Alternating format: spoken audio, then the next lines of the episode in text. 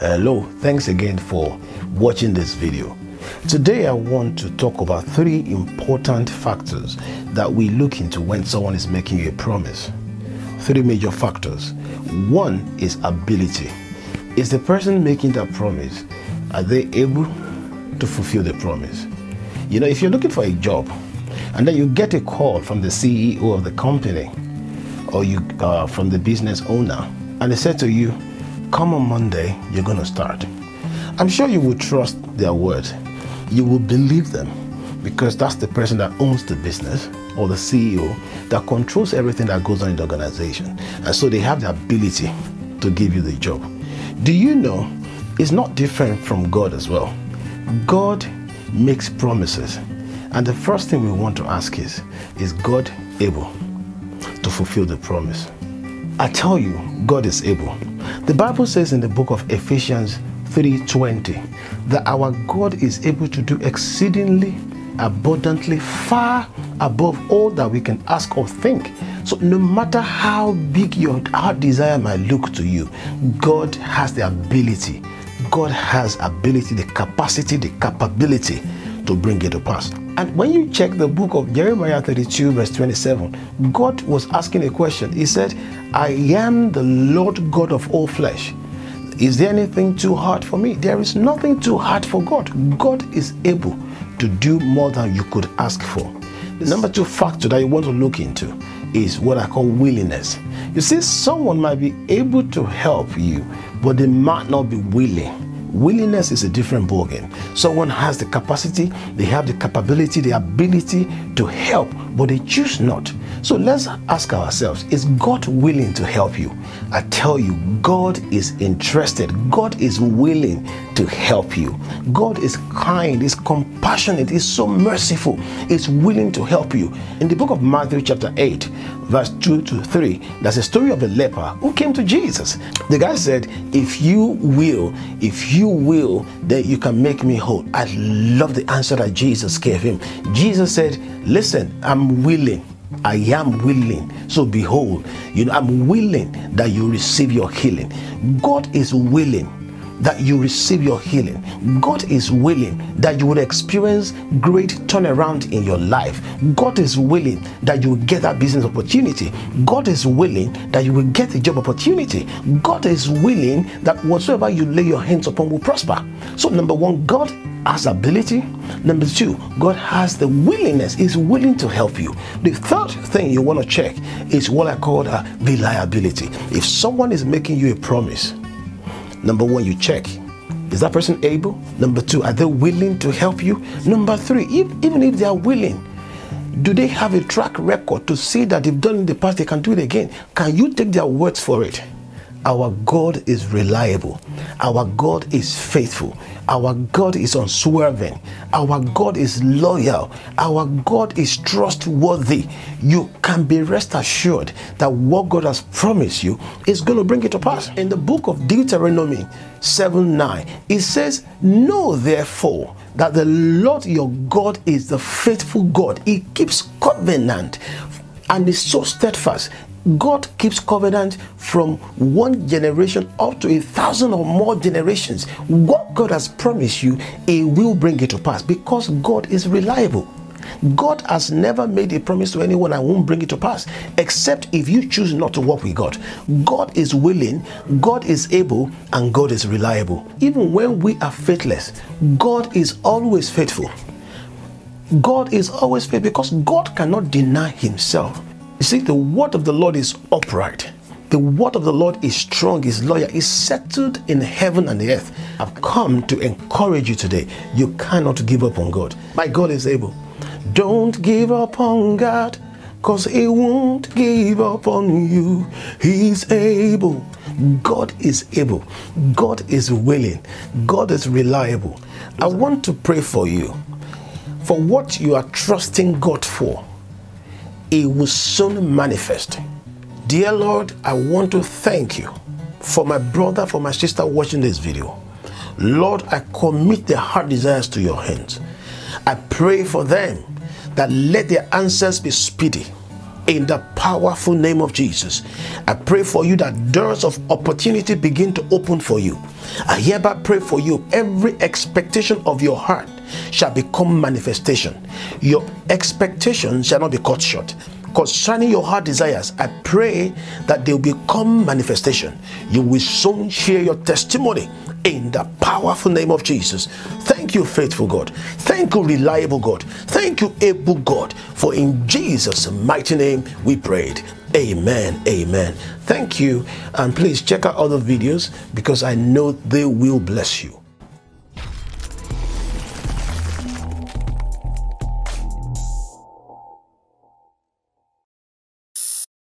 Just breathe your name upon us. Breathe. Thank you, Jesus. Just breathe your name upon me. Breathe, Lord. Yahweh is your name. Breathe, Lord. Just breathe your name upon me. Breathe. Just breathe your name upon us. Breathe. We need your breath, oh God. Just breathe your name upon me. Breathe, Lord. Mm. Yahweh is your name. Breathe, Lord. Please breathe your name upon me. Breathe. That song says, Father to child, spirit to spirit, lighted by your word with your breath of life. That's I come alive. That's how I change my world. The breath of God carries power. The breath of God carries transformation. The breath of God is what you and I need in all areas of our lives. The breath of God is the only thing that makes a difference in the life of a man. In the book of Ezekiel, chapter 37, Ezekiel recounts how the Spirit of God took him to a valley of dry bones. The Bible says that the valley was filled with dry bones scattered everywhere. You know, in the scriptures, the word valley uh, represent a bad situation. Valley is bad enough. And then when you now have situation where the place is a valley, and then you got dry bones scattered everywhere, how bad could it get? The Bible says, according to Ezekiel, he said, God asked him and said, Son of man, can these bones live? Ezekiel replied with the kind of answer that you and I possibly would have given. He said, Lord, only you know. Because the situation was too bad. It was beyond any human comprehension to say that the bones will come back to life. The bones were not even together. All the bones were scattered. Then God instructed him and said, This is what I want you to say prophesy. The first time Ezekiel prophesied, the Bible said he began to hear rattling sound as even as he was prophesying. Bones were looking for bones. The skull was looking for the right legs. Connections began. That was the first stage of miracle. Things began to happen. But wait, that was not where God was going to. Even as they were looking for each other, they connected the first level of miracle. And suddenly, flesh began to fall on them. They began to gain flesh and they began to gain skin. But wait, the Bible said still there was no breath. They were still dead. And some of us, we kind of just dwell on that level where we think that, oh, anyway, I'm not dry. You begin to say, oh, I'm not dry like that person. I'm at that level, I'm still covered. Listen, the glory of God upon your life is going to be greater because God is not going to stop at that level of being covered with flesh or being covered with skin. God is taking you somewhere. According to that scripture, the second step, God instructed Ezekiel to begin to command and prophesy and say, Come, breath from the wind, from the four winds. As they began to prophesy, the Bible says that breath came upon those dead bodies. They stood up, they became a great army. The situation that was dead, listen, let me just take you a step back. They were in the dry bones, they were dry bones, they were in the valley, no hope eh, for them anymore, no hope for them. But suddenly, Suddenly, there came a breath upon them. Dry bones, their situation stood up. They became a great army. Whatever has been dry in your life, I come with good news for you. The same God of Israel that changed the hopeless situation in the valley of dry bones and changed them to become a great army. I'm here to tell you that the same God is going to work miracles in your life. No more shall your situation be called hopeless, because the Lord is raising hope. The Lord is giving you hope. Hope for your marriage, hope for your situation, hope for your business, hope for your career. In the mighty name of Jesus, I hereby pray for you. Today, every situation in your life, every situation in your life that represent dryness, I speak the word of the Lord upon them. I command them to begin to rise up in the mighty name of Jesus. That situation, that situation in your marriage, in your relationship that you think is dry, that situation in your career that you think that you have come to the end of the road, I hereby prophesy. Let doors of opportunity begin to open for you in their own accord.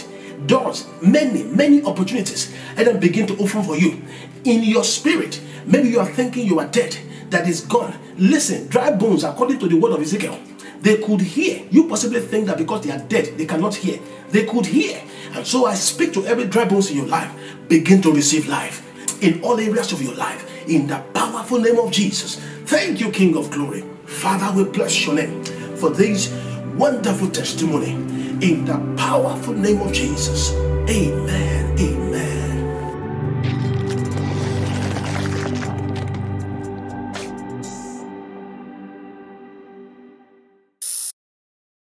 It's such an interesting story in the book of Judges, chapter 3, verse 31.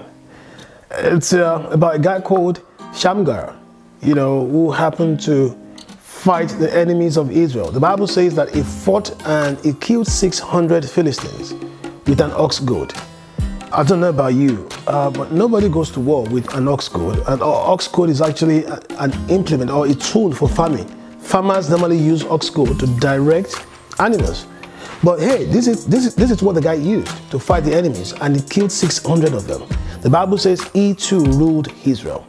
Now, this is so interesting because you and I could be like Shamgar, or we could choose not to be like him. How do I mean? God has given you a tool, that's a talent, that's a skill that God has given to you. But you might choose to use it just like Shamgar did. Or you and I might just be sitting waiting for other people's approval. Or you are just afraid of failure. Or you're just thinking to yourself, oh, it's not too good. Oh, I'm not too good. You're waiting for the perfect timing.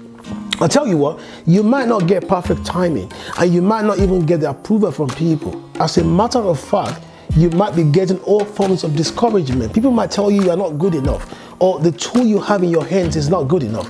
Whereas God has given you a big idea that's going to transform the world. What are you waiting for?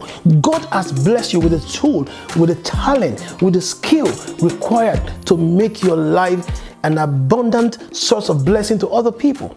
You can't sit back and be waiting for people's approval. You got to stand up and say, Now I'm going to engage the tool that God has given to me. I'm talking to you. It's time for you to start working on that thing. God needs to bless other people as a result of you engaging your skill and talent. And even as Shamgar, he could have chosen to sit back, he could have chosen to just go and hide himself. He could have chosen to just be waiting for people to approve him, but he didn't do that. He came forward, he went to battle, and with a very unlikely instrument, he went to war and he won it. He killed 600 enemies. I'm saying to you, what is it that God has given to you? Is it idea? Is it a skill? Is it talent that God has given to you? It's time to engage it. I want to pray for you today. Father, I pray for my brother, my sister watching this video. There's something that you have deposited in them as they go out to manifest uh, your, your grace upon their lives. I hereby pray for confidence. I pray for boldness. As you go, may you do great exploits. May people be blessed as a result of you engaging that thing that God has given to you. I pray for grace upon your life. I pray for encouragement from the Lord. May you find favor in all your ways. In Jesus' mighty name, I pray for you. Thank you for watching. God bless you.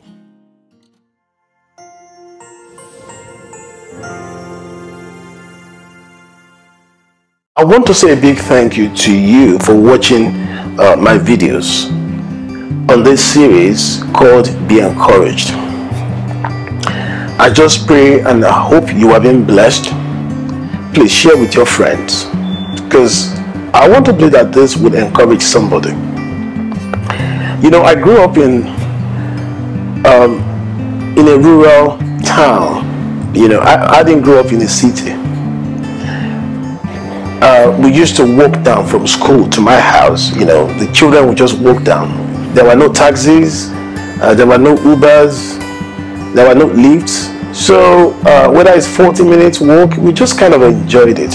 We walked down from our schools back to our different homes. And as children, anytime we came to a tree that had fruits, what do we do? We carry stones and sticks because we wanted to get our own portion of the fruits. So we start, we will start throwing stones and sticks just to make sure that the mango will fall so that we can grab the mangoes or, or, or orange. Uh, and that was my experience growing up. And this is just what happens when you see fruit bearing trees. They say that stones and sticks are thrown only at fruit bearing trees. When we see a tree that is not bearing any fruit, we just walk past. If your life is a fruit bearing life, if your life carries potential, then don't be surprised when people begin to throw stones and sticks at you. A very good example was the story of Joseph in the book of Genesis, chapter 37. Do you know that even as Joseph kept dreaming, the more he dreamed, the angrier his brothers became. The more he wore his multicolored coat, the angrier his brothers became. Why? Because Joseph carried potential. Joseph had a vision and they could not understand. His brothers could not understand why you. Why must it be Joseph? Maybe you're asking yourself, you say, why me? Why am I the one that people are just saying this about? Why me? Why am I going through this? I want to encourage you. Things are happening to you because you carry fruits on your tree. Things are happening to you because you carry the potential. God has blessed you with something. You keep your eyes on your vision. Keep your focus. Keep going forward. Let me say this to you. Whether you move on in life or you sit down in one place, it does not matter. People will still talk about you. So why can't you just focus on the vision that God has given to you? Focus on your business idea. Focus on your plan. What did you plan to do this year? Do you want to, to take extra lesson? Do you want to take extra course? Do you want to go into that program? Or people are saying, mm, you are too old to go to, to do it? No. Focus on your vision. People can say all kinds of nasty things about you. Keep your eyes. Remember Joseph. He kept dreaming. Does that mean that you won't go through issues? No, you will go through issues. But I want to say this to you no matter how hard or whatever the enemy plans for you, it will always come back for your good. That is what Joseph said. He told his brothers, What you guys meant for evil, the Lord has turned it around for my good. So I'm encouraging you today. No matter what people are saying about you, keep trusting God. Keep your focus on your vision. And as you go ahead in life, no matter how difficult, no matter how bad things they are saying about you, they will always come round for your good. I pray for you today. May you find grace. May you find favor to keep on in life. May you find grace not to succumb to distractions. May you find grace to go on in ministry. May you find grace to fly in your business. May you find grace to continue to strive, to continue to march forward in your career. May you find grace that will make you to continue to do exploits in whatever you lay your hands on. May you find grace to make that marriage work. Yes. May you find grace in your home. May you find grace upon your children. Continue. Keep praying. Keep trusting God. And even as you do so, your testimonies will come speedily. And whatever the enemy might have meant for your evil, remember, it will come back for your good. Jesus loves you. Thank you for watching, and God bless you. Amen.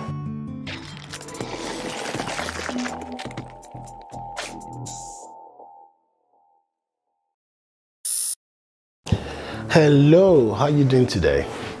I just want to share something with you that my wife shared with me uh, during one of our morning devotions. It's taken from the book of Acts, chapter 28. It's um, about the story of Paul. In that chapter, Paul and his friends, they just had a terrible shipwreck. And so, because it was raining and it was really cold, you know, they were sitting at the shore um, trying to get heat from the fire. Um, and then Paul was looking for sticks to put into the fire, you know, just so that they could get more heat from the fire. But all of a sudden, a snake jumped on his fingers while he was gathering the sticks. And so people that were watching him, they look at him and say, wow, this guy must be a sinner because he just survived a shipwreck. And now, because of the nature of his sin, snakes would not even let him leave. So they called him a murderer. They said, no, there's, there's no doubt. This guy is suffering from, he's going to get repercussions. I mean, he's going to get punished for his sins. That's why, even though he survived shipwreck, snakes will kill him. So they called him a murderer. But Paul just shook off the snake into the fire. And so the people were just waiting for Paul to fall down and die. So after a while, Paul did not die. And he just, as if nothing happened to him. So the same set of people look at him and say, hmm, maybe this guy is not a sinner. Maybe he's not a murderer. Do you know they called him a god? They said, hmm, he must be a god. Now, what do I want to bring out? There are people around us that we see they are going through issues of life or they are facing challenges. But you cannot come into conclusion that they are sinners. No. Only God sees the bigger picture. When people are going through issues of life, you cannot point fingers at them and say, oh, they are suffering as a result of their sin. The best you can do for them is to pray for them. The best you can do is to support them. The best you can do is to encourage them, not to call them sinners. And maybe you are Paul in this situation. Maybe you are the one going through issues. And because of that, people are pointing fingers at you. They are calling you names. They are calling you forsaken. They are calling you sinners. I have a good news for you today. The Bible says that God has given you a new name, Beulah and Hephzibah, because your land shall be married. And I want you to know something. The same set of people that call you sinners, they are coming back to celebrate with you. They are coming back to rejoice with you. I don't know what you're going through, but I want to assure you that situation is not going to kill you. Is it sickness? Is it challenge? Is it problem? no matter what it is, you are coming out better. You are coming out stronger. You are coming out wiser. No matter how bad the situation is. As a matter of fact, the, the, one of the reasons why you're still standing today is because God wants to bring out His glory in that situation. You know, it's like when the disciples, when they met the man, the, the, the man that was blind from womb, that was sick that was blind from the womb. So they were asking Jesus, they were saying, hmm, who sinned? Was it this man's father or the mother? Because there must be an explanation for it. Why could why would somebody be born blind? In their mindset, they thought somebody must have sinned. I so much love the answer that Jesus gave them. Jesus said, No, none of them sinned. It happened so that God's glory might be revealed. So, what are you going through today? I want to encourage you. It is so that God's glory might be revealed upon your life. And I want to encourage you again no matter what you're going through, please hold on to God because you are coming out stronger. You are coming out better. You are going to share your testimony. And once again, the same set of people that have pointed their fingers at you, they've called you name, they are coming back to rejoice with you. If you don't mind, let me just say a word of prayer with you. Dear Lord, I want to pray for my brother, my sister watching this video. Lord, you know what they're going through. It could be sickness, it could be relationship issues, it could be career issues, it could be work, it could be business. Whatever area it is, I hereby pray for restoration. I pray that you are coming out stronger, you're coming out better. Where people have called you names, I pray that you will be celebrated. The grace and mercy of God will rest upon your life. In Jesus' mighty name I prayed. Amen. Amen. Thank you for watching and God bless you.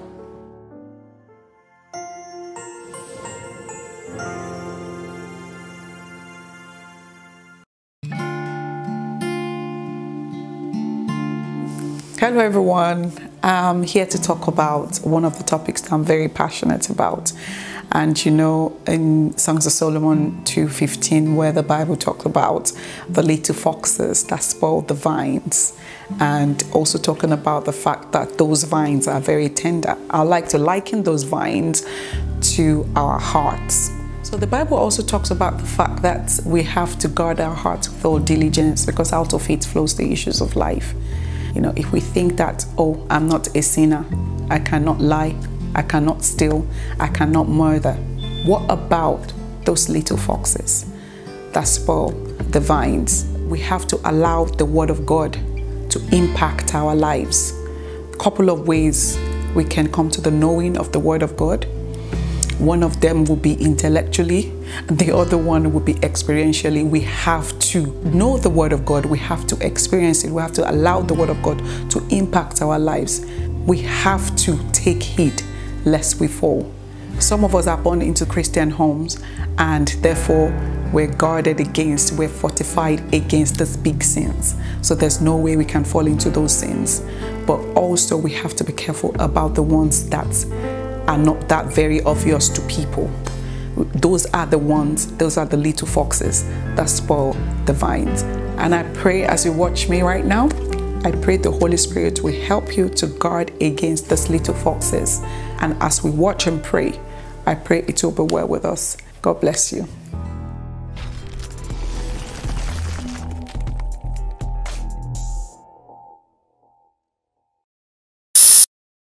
The Bible says that for God so loved the world that he gave his only begotten son. Now we know of God's love, that God loves us so much. But then not many people talk about Romans 8:28, where the Bible says, All things work together for good to them that love God. That is the other side of the coin. Even when people, when we try to use the book of Romans 8:28, we are quick to remember the first line that says, All things work together for good. There's a clause there. And the clause is, To them that love God. You and I, all things work together for our good. As long as we love God. Now, what am I talking about? Love is an action word. When you say to someone you love them, it's not just about what you're saying, it's about how you demonstrate your love. God has shown us by giving the only son that he had, proving to us how much he loves us.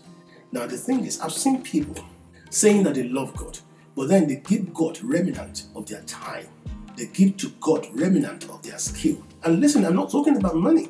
I'm not talking about title offering. I'm talking about loving God to the extent that you want to spend time with Him. If you love somebody, you want to spend time with them. If you love somebody, you want whatever that person does to progress. I've seen people, they come to church and they profess to love God, but when it comes to serving, they don't want to serve. When it comes to giving their time, they don't want to do it, but still they profess to love God. Uh-uh. I want to challenge you today. If we profess that we love God, then we must be willing to give it all to God. Listen, I've seen people come to church year in, year out, and they just don't want to bother. They don't want to be bothered. They just want to come to church. Hey, hey, I want to challenge you. Loving God is beyond that. Loving God is more than just giving to God the two hours that you come to service. We look at all areas where we can serve the Lord. That is one area to show that we love God. And also, many people just give to God what will not cost them anything. Say if it's convenient. I'm sorry to say this. I've heard the word like volunteers. I say they are volunteering. So when you volunteer, you only go there because you are not paid.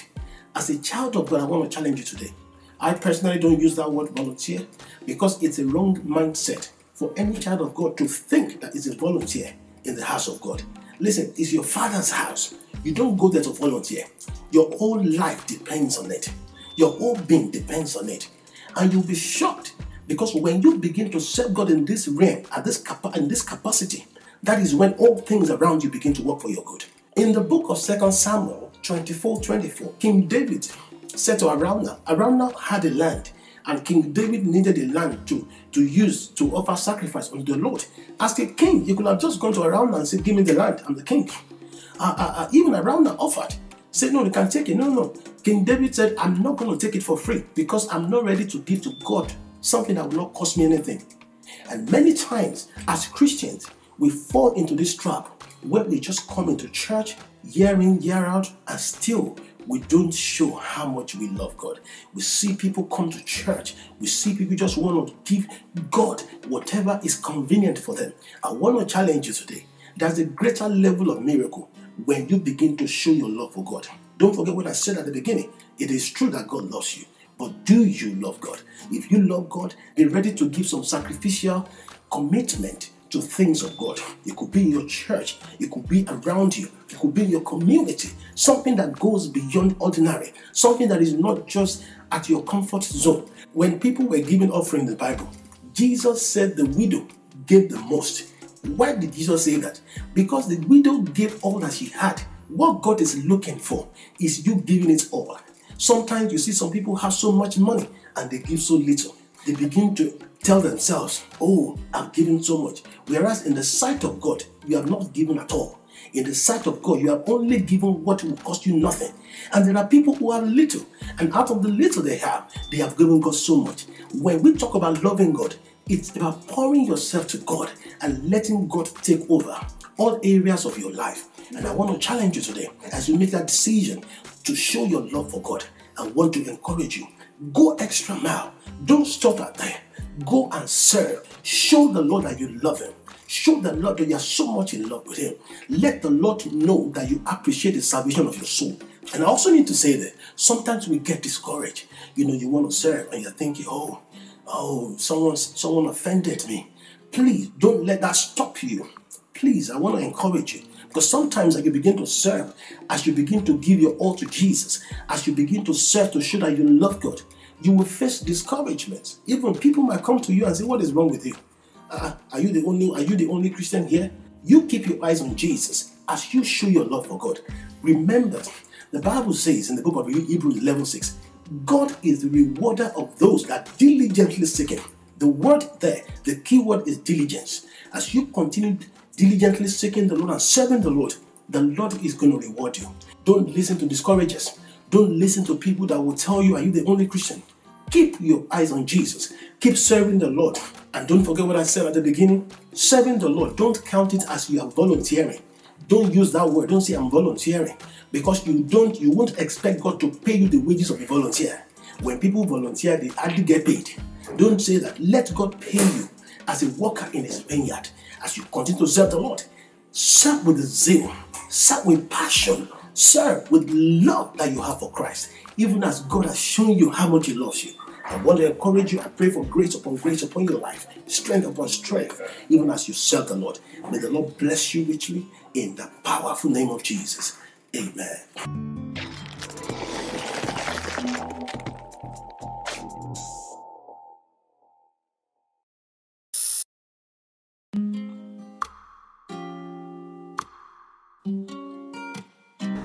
Hello, how are you doing today? Today I want to talk about real joy and peace. Real joy and peace. There is a city in United Kingdom called Edinburgh. Edinburgh is the northern part of U- UK and is the it happens to be the capital of Scotland. But the motto of this city is Nisi Dominus Frustra. Nisi Dominus Frustra, which is a Latin word for without the Lord all is in vain, except the Lord builds the house. They labor in vain, they that build it. That's what Psalm 127 says. And I believe this particular motto for Edinburgh was taken from the book of Psalms 127. We realize that it does not matter what effort a man puts into life, it does not matter how much wealth or riches a man has, except the Lord keeps him. There's no amount of riches that can keep a man. A man can go to bed at night and might not wake up the following morning. That is irrespective of how much money he has in his bank account. What wakes a man up in the morning is not determined by how much he has in the bank account. That means that there are things that money cannot give. Even happiness, that's a slogan that says that money can buy you a bed, but money cannot guarantee sleep. There are people who sleep on the floor.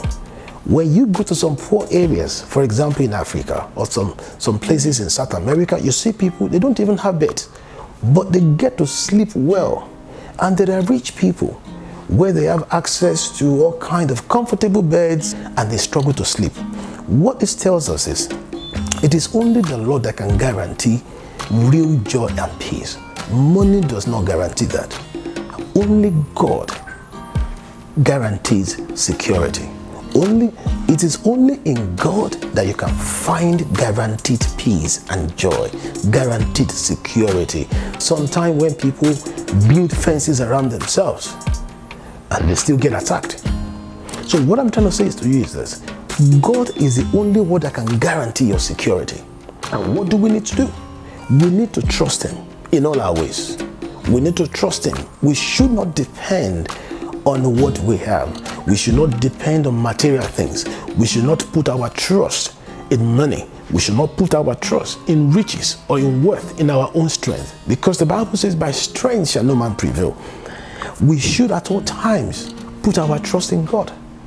Sometimes people try to see if they can take God out of the equation and then just take happiness, take joy. I simply like the way C.S. Lewis puts it. He said, God cannot give us happiness and peace apart from Himself because there's no such thing. Once we take God out of the equation of our life, we are left with nothing. The Bible says in the book of John, chapter 15, 5, it says, I am the vine, you are the branches. Without me, you can do nothing. You and I can only get the best out of life when we put our trust in God. You and I can only get the best out of life, the fulfillment, the total fulfillment of our life. We can only realize that when we give our life to Jesus, when we make Him our Lord and Savior, not just because of what we want to get, but to make Him the Lord of our lives. That is when the real joy and real peace are guaranteed. I want to encourage you today. If you, as you are listening to me, I beg you, if you have not accepted Jesus as your Lord and Savior, this is the right time to do it. This is just the right time to do it. And I'm going to pray for you. Or maybe you have been going to church all this while, but you're, you're, you're yet to, to, to make Him your personal, you're, you're, you're yet to, to make that decision to say you want to follow Jesus. Or maybe you used to go to church and then you, you, you couldn't just make sense out of the whole thing and then you kind of went back. And now you want to rededicate your life. If you don't mind, I really like to pray with you.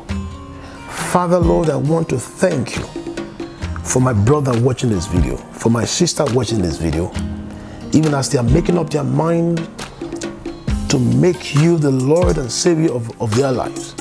I pray, Lord Jesus, that you will come into their hearts and you will even make yourself known more to them. They will have more revelation of who you are. That, Lord, you will come into their hearts. And I pray for them today that that particular peace shall be restored into your life. Whatsoever the enemy has stolen from you shall be restored in multiple folds. I pray for your joy to be restored. I pray for your peace to be restored in the mighty name of Jesus. And now that you are in Christ, I pray that victory shall be your testimony in the mighty name of Jesus. Amen. Thank you for listening. I, would like to hear from you. You can please send me a message. I don't mind sending you some materials to help you in your journey with Christ. May the Lord bless you real good. Amen.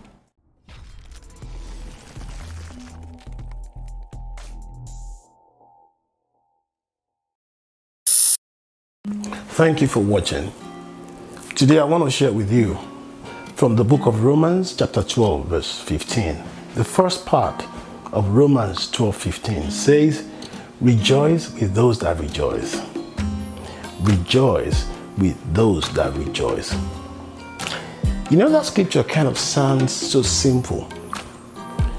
But when you look at us as human, sometimes we get jealous when other people are celebrating their success.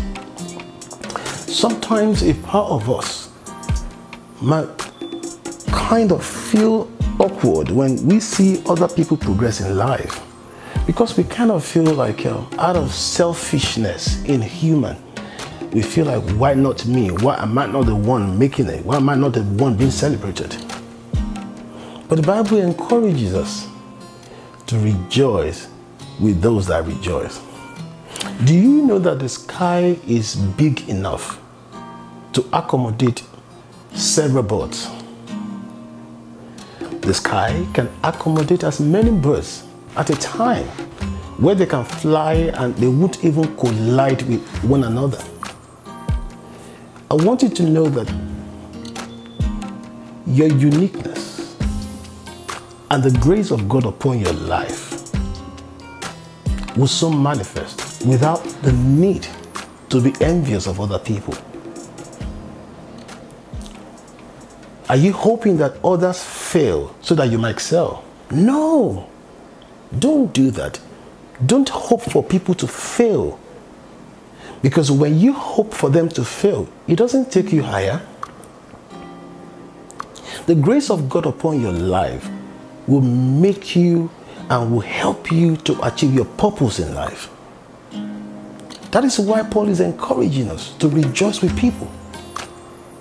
You see, the, the truth is, the success you despise, because I've heard things like when when people are celebrating, you will hear, you know, some other people would say, no, it's it's it, you know, it's that, that guy that's celebrating is just doing it. Mm, it's because he's done some dodgy stuff, you know, he's doing, only God knows what they are doing. No, don't despise people. Because the success you despise in others might not be yours. The anointing you despise in others might not bless you. When you see other people go high in life, celebrate them, rejoice with them, because your own time of celebration is coming. When you see other people do well in business, rejoice with them. Don't be envious. Don't try to say nasty things about them. Don't, don't try to push them down. Rejoice with them. Listen, I said it. Your own time of celebration is coming. So why not just trust God for your time? Trust God for your miracle. Trust God for your success. Trust God for your testimony because I'm rest assured that God will make all things beautiful in your life. So make up your mind today. Every time you hear people share testimonies in church, rejoice with them. Are you waiting for your children? Maybe you've been married for a while, you're thinking, when is mine going to come? Or maybe you, you're just waiting to get the right person to marry. And then you always hear of your friends getting married. Rejoice with them. God has not forsaken you. And so, what you need to do, keep trusting God, keep praying, work hard. Because your success is around the corner and you shall be celebrated as well. So today I want to challenge you. When you hear people share testimonies in church, or when your friend walks up to you and they want to share their success story with you, don't get mad, don't get envious, don't, don't be jealous. Rejoice with them because your testimony is around the corner. And don't forget what I said at the beginning. I said the sky is big enough to, to accommodate several birds without colliding into one another. Someone's success is not going to take away yours. Let me say that again. Someone's achievement in life will not take away yours. If only you can trust God. God will always make a room for you.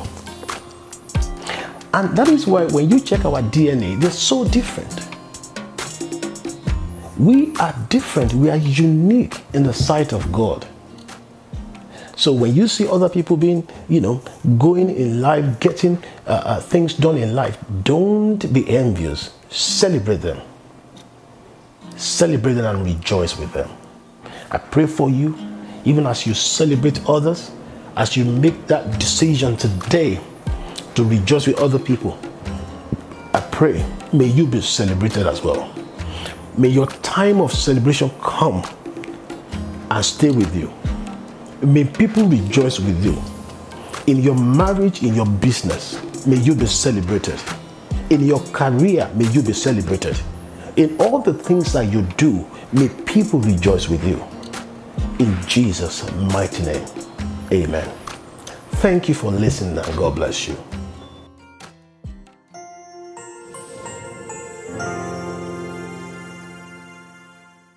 Hey, hello, how are you doing today? Today I just want to encourage you to speak life. Speak life to people around you. Speak life to your friends, to your family members, to everyone that you come across today. The book of Proverbs 12:18 says that the words of the reckless pierce like swords, but the tongue of the wise brings healing It brings healing because our words are so powerful. And if you read again in Proverbs 16:24, it says, Gracious words are a honeycomb, sweet to the soul and healing to the bones. That is how gracious words are words of encouragement, words that bring life, words that bring healing, sweet to the soul you see, people are going through a lot. People are hurting. And whatever you say to them matters. You have a chance to speak life into their situation. Or we could choose to, to push them down more into the pit. Words are so powerful. What kind of words are you saying to your children? Yes. What kind of words as a wife are you saying to your husband? What kind of words as a husband are you saying to your wife? Or maybe you're an employer. What kind of words are you speaking to your employees? What kind of words are you speaking to your friends, to your colleagues? You really want to be that person that when people come around you, they always know that they're going to be encouraged. You might not be able to give money, but I assure you, the words that should be coming out of your mouth, they should be priceless. They should be words of encouragement. I challenge you today. As you make that phone call as you send a text to somebody. I want to challenge you to speak words of life. As you look at your spouse, as you look at your children, I want you to pronounce words of life upon them. Don't forget that the words that are spoken recklessly, they pierce like swords. They don't do any good thing. But let it be that your tongue will be as the tongue of the wise, which brings healing. When you see two nations fight against each other, it starts from words because words then lead to action. When you speak words of healing, words of encouragement, you are healing them. You are healing their situation. As you go out today, please choose to speak life. Choose to speak encouragement. Choose to speak healing Choose to pray for them. Choose to support them. Choose to speak to God on their behalf. And as you do so, I pray for grace upon grace upon you, power upon power upon your tongue as you speak life into other people's situation. I pray may you find healing in all areas of your life. Thank you for listening, and God bless you.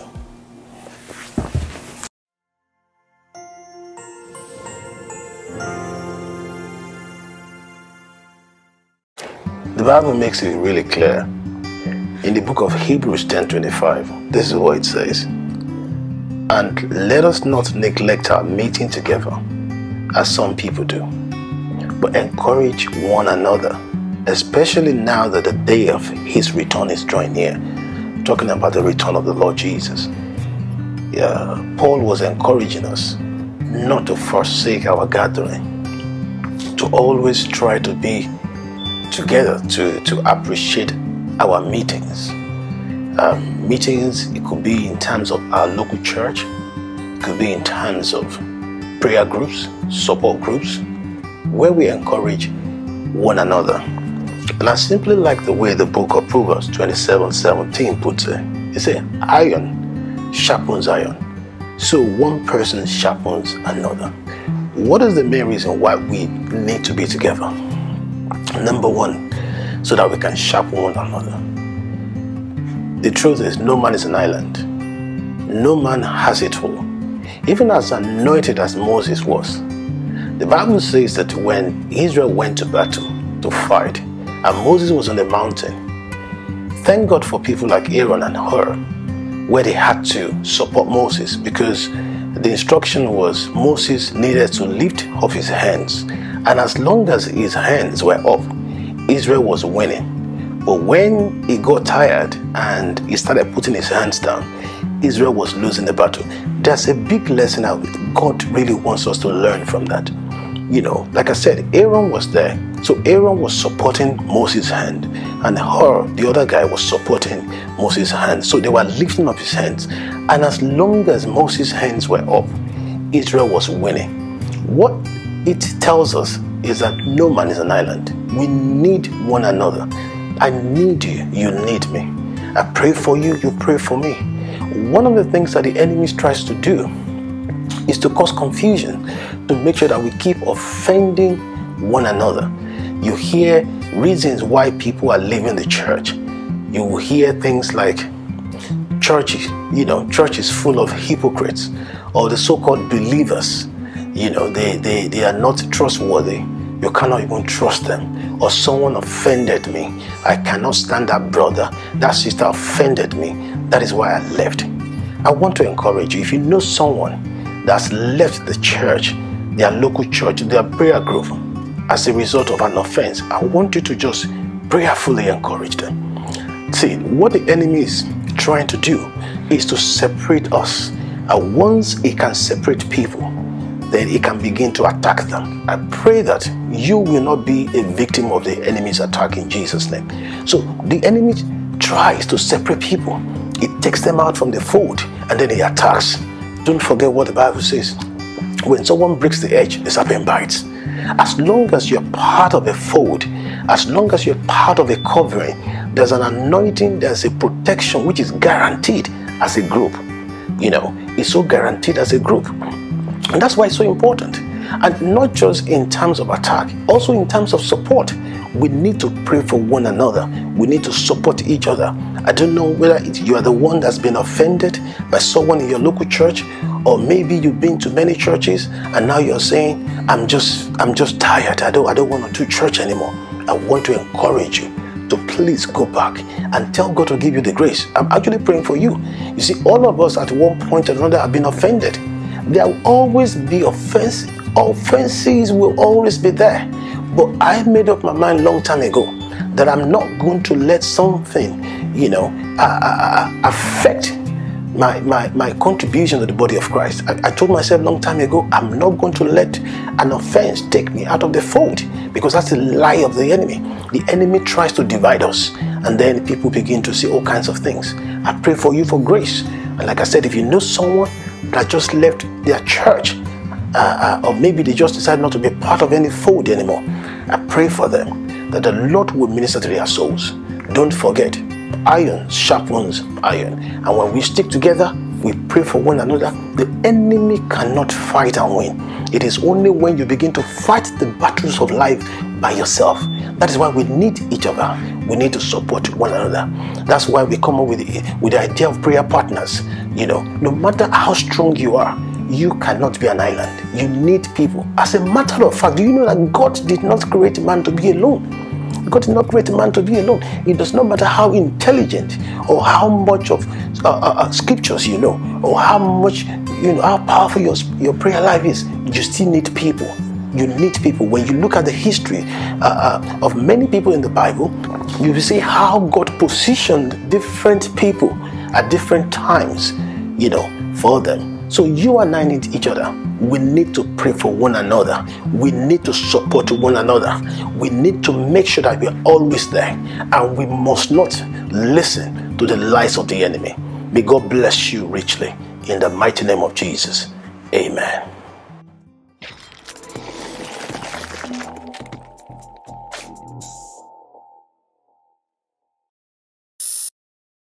Hello, how are you doing today? Today I want to talk about the love of God. The way God loves, it's so reckless. We are not saying that God is reckless. No, that's not what we're saying. We are saying that the way God loves is reckless.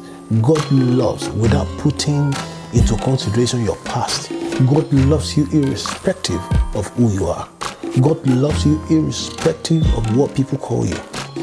I simply like the way the book of First John chapter 4 verse 9 to 11 puts it. I'm going to read First John chapter 4 9 to 10. It says, This is how God showed his love among us. He sent his one and only Son into the world that we might live through him. This is love. Not that we loved God, but that He loved us and sent His Son as an atoning sacrifice for our sins, the past and the future since God sent His Son to cure us, to save us. And this is the way for us to understand that you are priceless. You see, the amount of money you are willing to pay for an item when you go shopping or when you want to buy stuff online, the amount of money you are willing to pay for that item is a function of how much you value that item. That is why when you see people go to auctions and they are bidding, they are placing bids, you will hear millions at times being paid. You might be asking and say, but it's not worth it. But I tell you, to the person that is purchasing it, it means a lot. That is why people are willing to pay so much money for things like a frame or painting.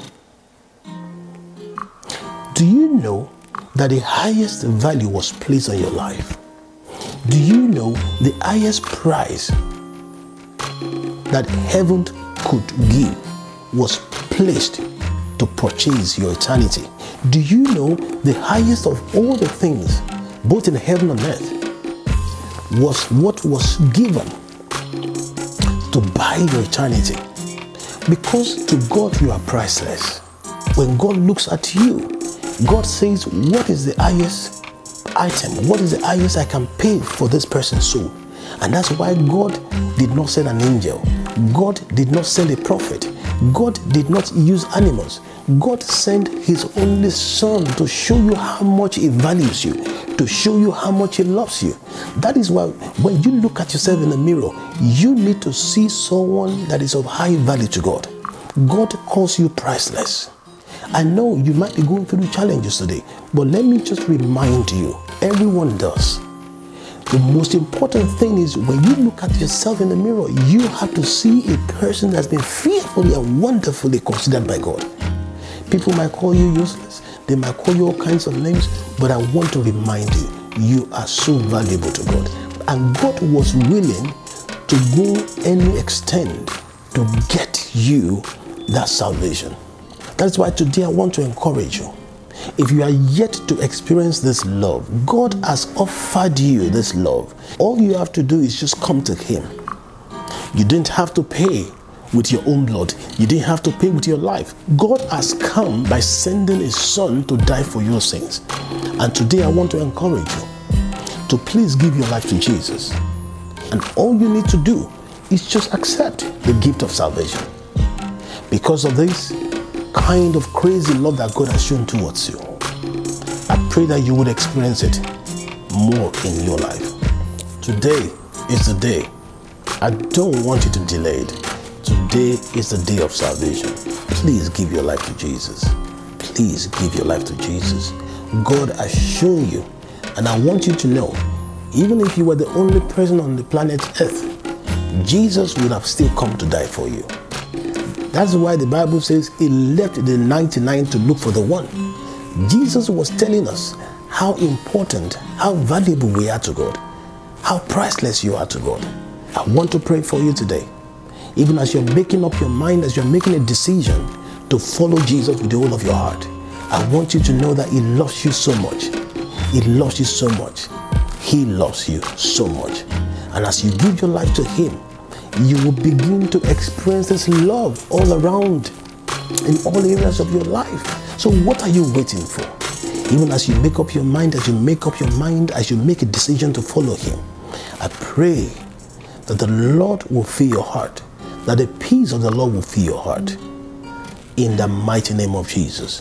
Please, I really like to hear from you. I like you. You can send me a message, and I will be praying for you as well. Thank you, and God bless you.